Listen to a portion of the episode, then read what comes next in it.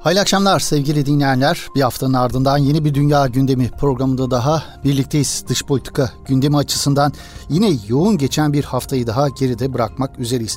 Her zaman olduğu gibi bu yoğun dış politika gündeminde ön plana çıkan kimi gelişmelerin perde arkasını dünya medyasına yansıyan uluslararası analizlerden süzdüklerimiz eşliğinde aydınlatmaya çalışacağız.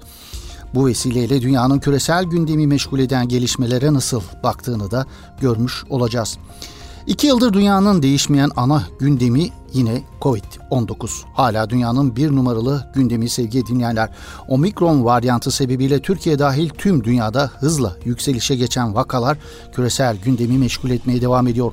Vakaların artışında rekorlar kırılsa da hastaneye yatışların oransal olarak azlığı meselenin sevindiren yönü. Bir başka olumlu gelişme olarak zikredilecek husus ise Omikron dalgasının dünyaya büyük bir toplum bağışıklığı sağlayarak Covid pandemisinin sonunun gelebileceği yönünde bir umut ortaya çıkmış olması. Ekonomi dünyanın bir diğer önemli gündem maddesi olmayı sürdürüyor. Salgın döneminde gerileyen ekonomiler aşı sonrası hızla toparlanırken enerji fiyatlarındaki artış ve tedarik zinciri sorunları ile birlikte küresel ekonomi yüksek enflasyonla boğuşuyor genel anlamda tüm dünya. Enflasyon ifade ettiğimiz gibi Amerika Birleşik Devletleri'nde son otuz dokuz yılın, Almanya'da ise son otuz yılın, Euro bölgesinde ise son yirmi beş yılın ve O E C D ülkelerinde yirmi dört, Türkiye'de ise son on dokuz yılın zirvesine çıktı. Küresel çaptaki enflasyon baskısının önümüzdeki günlerde de gündemin en önemli konusu olmayı sürdüreceği ifade ediliyor. Batı medyasının önde gelen yayın organlarından Wall Street Journal, iki bin yirmi ikinin küresel ekonomide süper enflasyon yılı olacağını ifade ediyor. Birleşmiş Milletler Gıda ve Tarım Örgütü, küresel gıda fiyatlarının iki bin yirmi bir yılında yüzde yirmi sekiz artırarak son on yılın en yüksek seviyesine ulaştığını vurguladı.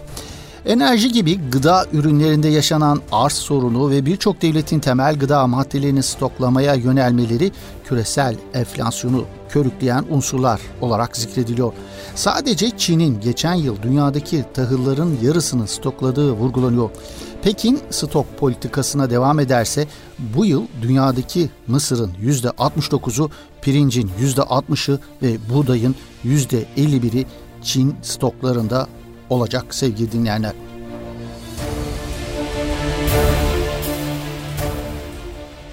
Akaryakıt fiyatlarına yapılan zamlar nedeniyle başlayan protesto gösterilerinin halk ayaklanmasına dönmesi Orta Asya'nın önemli ülkesi Kazakistan'ı bu hafta dünyanın gündemine taşıdı. Halk ayaklanmasına dönüşen gösterilerde güvenlik güçleriyle protestocular arasında çatışmalar yaşandı. Polis araçları ile askeri araçlar ateşe veren, devlet binalarına giren protestoculara güvenlik güçleri müdahalede bulundu ve onlarca kişinin öldüğü belirtiliyor. Bir hafta süren protestoların ardından Kazakistan'da suların durulmaya başladığı belirtiliyor. En azından resmi ağızlardan gelen açıklamalar bu yönde. Kazakistan Cumhurbaşkanı Kasım Cömert Tokayev, ülkedeki mevcut durum nedeniyle üyesi oldukları Rusya'nın liderliğindeki kolektif güvenlik anlaşması örgütüne dahil ülke liderlerinden yardım istemişti. Bugünkü Dünya Gündemi programımızda Kazakistan'daki gelişmeleri mercek altına alacağız sevgili dinleyenler. Özellikle uluslararası analizlere yansıyanlar eşliğinde Kazakistan'da olup biteni ve yaşanan kaosun muhtemel yansımalarını, özellikle jeopolitik üzerindeki etkilerini değerlendirmeye çalışacağız.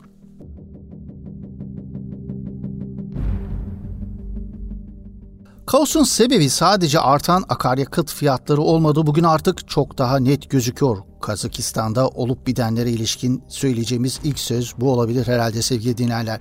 Krizin ortaya çıkış nedenlerine geçmeden evvel Kazakistan'ı biraz daha yakından tanıyalım. Kazakistan iki milyon yedi yüz bin kilometre kare civarında yüz ölçümüyle Orta Asya'nın en büyük, dünyanın ise dokuzuncu büyüklüğüne sahip ülkesi. Geniş toprakları on dokuz milyon gibi mütevazi bir nüfusu barındırıyor. Bunun yüzde yetmişi Kazak, yüzde yirmi altısı Rus ve yüzde dördü de değişik etnik gruplardan oluşuyor. İnanılmaz bir yeraltı zenginliğine sahip. Ülke titanyum üretiminde dördüncü, kömür üretiminde sekizinci ve altında onuncu sırada bulunuyor. Petrol rezervi açısından dünyanın on ikincisi. Doğalgaz, uranyum ve diğer değerli madenler açısından da son derece zengin bir ülke. Peki bunca yeraltı zenginliğine rağmen Kazakistan neden ekonomik sorunlarla anılıyor bugün? Kazakistan halkının önemli bir kısmı bugün sebebi olarak, bunun sebebi olarak ülkenin zengin kaynaklarının tekelleştirilmesi ve refahın tüm nüfusa yayılmasının engellenmesini gösteriyor. Bu konuda da Kazakistan'ın ilk Cumhurbaşkanı Nursultan Nazarbeyev'i, ailesini ve onun himayesinde oluşan elit çevreyi suçluyor. Akaryakıt fiyatlarına gelen zam, bardağı taşıran son damla olarak yıllardır biriken öfkenin dışa vurulmasına neden olmuş durumda. Kimi çevrelerin barışçı protesto gösterilerini provoke etmesi bugün olaylarının büyümesine neden olmuş durumda. Göstericilerin hedefindeki Nursultan Nazarbeyev'i de kısaca tanıyalım. bin dokuz yüz kırk doğumlu Nazarbayev, Kazakistan'ı neredeyse otuz yıl boyunca yöneten bir isim. Kendisi ve ailesine yönelik tepkiler nedeniyle iki bin on dokuzda devlet başkanlığı görevini devretmişti. Görevini kendi atadığı Kasım Cömert Tokayev'e devretse de ülke yönetiminde iplerin Nursultan Nazarbayev'in elinde olduğu biliniyor. Nursultan Nazarbayev'in iktidarda olduğu dönemde ülke genelinde heykelleri dikilmiş, başkent Astana'nın adı da Nursultan olarak değiştirilmişti. Etkili bir muhalefetin olmadığı Kazakistan'daki çoğu seçim iktidar partisi tarafından yüzde yüzlere yakın oylarla kazanılıyordu. Nursultan Nazarbayev uluslararası ilişkilerde de hem Rusya'yı hem de Batı'yı dengelemeye çalışan bir politika izledi. Kazakistan'ın bağımsızlığını kazanmasından sonra Rusya ile dostane ilişkiler geliştiren Nazarbayev aynı zamanda ülkedeki demokrasi eksikliğine ses çıkarmayarak ülkede kazançlı sözleşmeler yapmaya odaklanan batılı liderlerle ve enerji şirketleriyle de iyi ilişkiler kurduğuna dikkat çekiliyor birçok uluslararası analizde.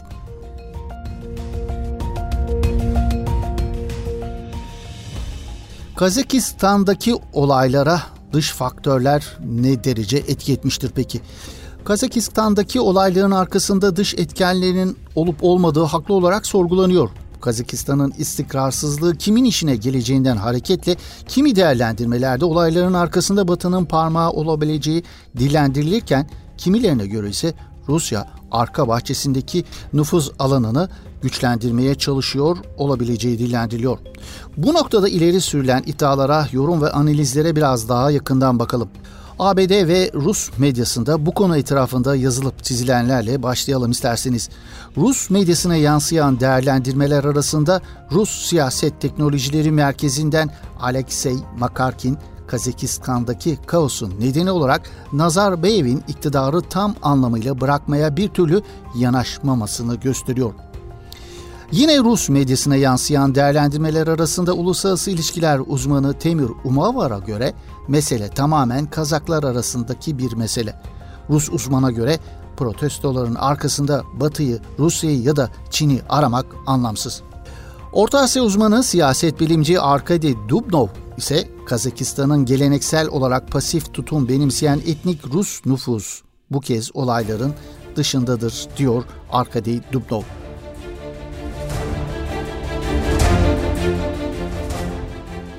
Batı medyasına yansıyan değerlendirmelerin birçoğunda ise olaylar baskıcı bir hükümete karşı demokratik bir kalkışma şeklindeki yorumlar eşliğinde veriliyor. Alman medyasının önde gelen yayın organlarından Frankfurter'a göre protestoları doğalgaz fiyatları etkilemiş olsa da yapısal nedenler mevcut. Şöyle özetiyor Alman medyası bu yapısal sorunları. Her şeyden önce siyasi gücün merkezileşmesi ve ekonomik kazancın kaynağını merkezin yemesi söz konusu. Devasa ülkenin zenginliği başkentlere akıyor. Taşranın ise fazla söz hakkı yok deniliyor Alman medyasına yansıyan analizde. Polonya medyasında Prost gazetesi göstericilere şans da diliyor. Gazete gerekçesini şöyle açıklıyor. Çünkü Putin'in Avrupa'ya karşı sürdürdüğü dövüş gösterisine tesadüfen denk gelmiş olsa da Kazakistanlıların öfke patlamasının başımızın üzerinde yeri var deniliyor Polonya medyasından Prost gazetesine yansıyan değerlendirmelerde.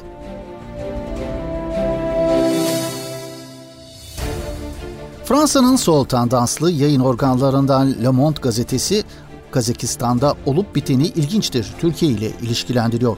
Kazakistan'daki kaosun Türk Devletleri Teşkilatı'na karşı planladığını ileri süren gazete, Türkiye ile Kazakistan arasındaki ilişkilerin geliştiği bir dönemde olayların patlak vermesine dikkat çekiyor. Kazakistan, güçlü Rus ve Çinli komşularına karşı koymak için Ankara ile giderek yakınlaşmayı tercih ediyor ifadelerini kullanan Le Monde, iki ülke arasında stratejik yakınlaşmanın olduğunu, Kazakistan'ın iki bin yirmi birde bir NATO ülkesi olan Türkiye'den insansız hava araçları ve silah satın aldığını hatırlatıyor.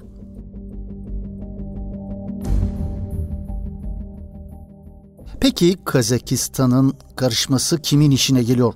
Birçok analizin ortak noktası Kazakistan'daki kaosun Rusya'nın ya da Çin'in işine gelmeyeceği yönünde. Zira Kazakistan yönetimiyle son derece güçlü ekonomik ve siyasi ilişkiler içerisindeki Rusya ve Çin'in Kazakistan'ın istikrarsızlaştırmaya çalışmasının mantıklı bir izahı olmadığı vurgulanıyor. Kazakistan'da birçok yatırımı olan Pekin yönetiminin ayrıca çok büyük önem verdiği Çin'den batıya uzanan on bir bin kilometrelik yol ve kuşak projesinin bir parçası olan tren yolunun iki bin beş yüz kilometrelik kısmının Kazakistan'dan geçtiği vurgulanıyor. Bu noktaya ilişkin yapılan değerlendirmelerde bir dış tehlike anında Kazakistan'ın tek güvencesinin Rusya olduğu, başı ekonomik anlamda sıkıştığında ise destek bulacağı yerin Çin olduğu vurgulanıyor. Hatta Kazakistan açısından Rusya bölgenin polisine, Çin ise bankasına benzetiliyor. Evet, Kazak yönetiminin iki binli yıllarda uygulamaya başladığı Kazaklaştırma politikalarından bir anlamda Rusya'nın toplumsal hayattan büyük ölçüde çıkartılması gibi bir takım uygulamalardan Rusya'nın rahatsızlık duyduğu biliniyor. Ancak bu gerekçenin de Rusya'nın Kazakistan'ı istikrarsızlaştırmak için yeterli bir neden olarak görülmüyor.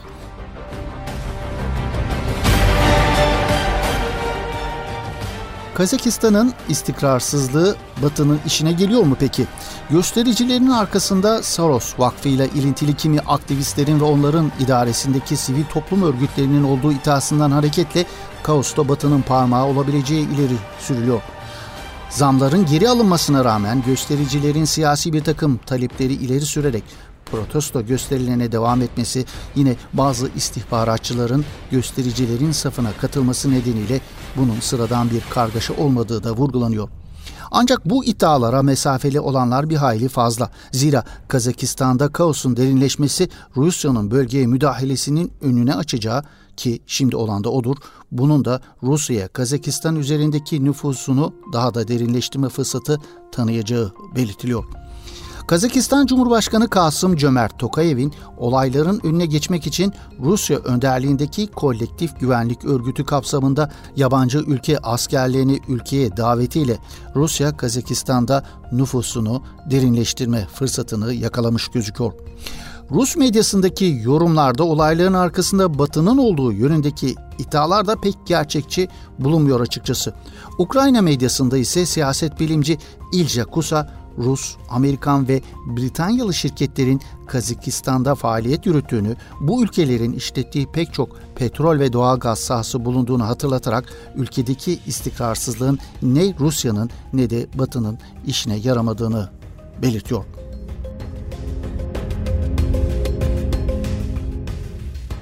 Kazakistan'ı bundan sonra neler bekliyor peki? Kazakistan'da sular durulmuş gözüküyor. En azından şimdilik sevgili dinleyiciler, Kazakistan Cumhurbaşkanı Tokayev'in teröristler dediği göstericilere uyarı yapılmadan ateş edileceğini söylemesi sokakların durulmasında etkili olduğunu söylemek mümkün. Rusların liderliğindeki Kolektif Güvenlik Anlaşması örgütü askerlerinin Kazakistan'a yerleşmesini Kazak yöneticiler geçici bir durum olarak gösterseler de uluslararası çevrelerde endişe verici bir durum olarak değerlendiriliyor bu pozisyon. Rus askerinin girdiği yerden kolay kolay çıkmayacağı vurgulanıyor mesela. Hatta A B D Dışişleri Bakanı Antony Blinken, Rusya'nın Kazakistan'a barış gücü gönderme konusunda öncülük etmesine ilişkin olarak bence yakın tarihten alınabilecek bir ders şu ki Ruslar bir kez evinize girdi mi onların evinizden uzaklaştırmak çok zordur ifadelerini kullanmıştı.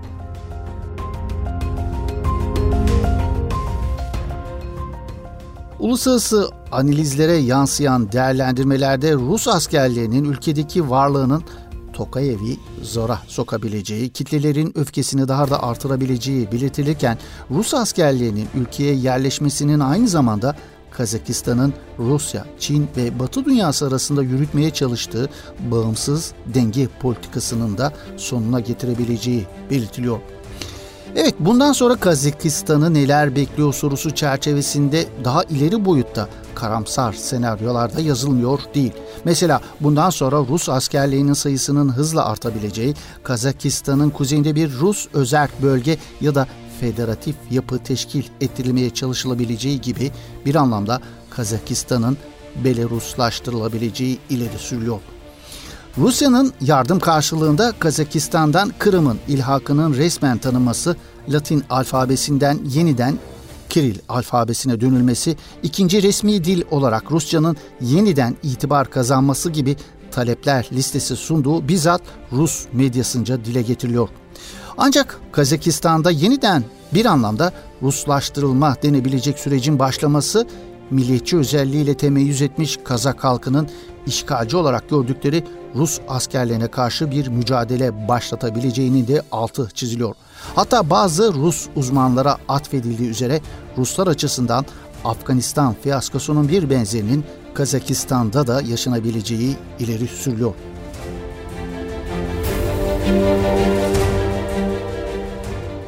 Kazakistan'da şimdilik durulmuş gözüken protesto gösterilerinin yeniden alevlenip alevlenmeyeceği meçhullüğünü koruyor.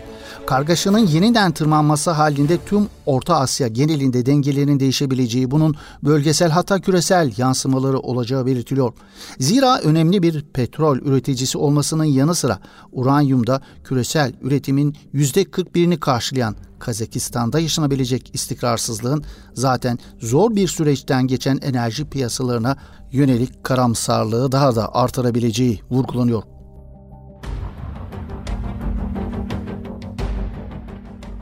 Kazakistan'ın geleceğine ilişkin olarak olumlu öngörüler de yok değil. Artık eski lider Nursultan Nazarbayev'in gölgesinden kurtulan mevcut Cumhurbaşkanı Kasım Cömert Tokayev'in bundan böyle daha özgür hareket edebileceği, siyasette ve ekonomide halkın beklediği reform ve gerekli adımları atabileceği, bunu başarması halinde ülkenin düzlüğe çıkabileceği vurgulanıyor.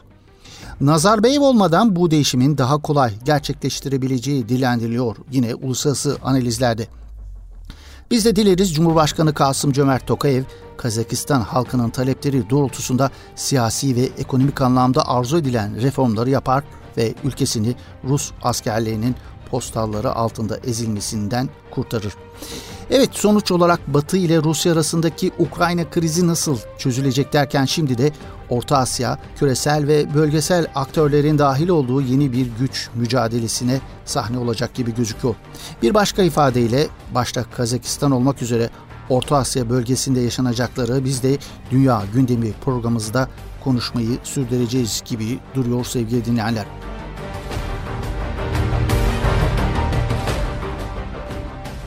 Evet sevgili dinleyenler, bir Dünya Gündemi programımızın daha böylelikle sonuna gelmiş bulunuyoruz. Yeni bir Dünya Gündemi programında buluşmak ümidiyle. Hoşça kalın, esen kalın efendim.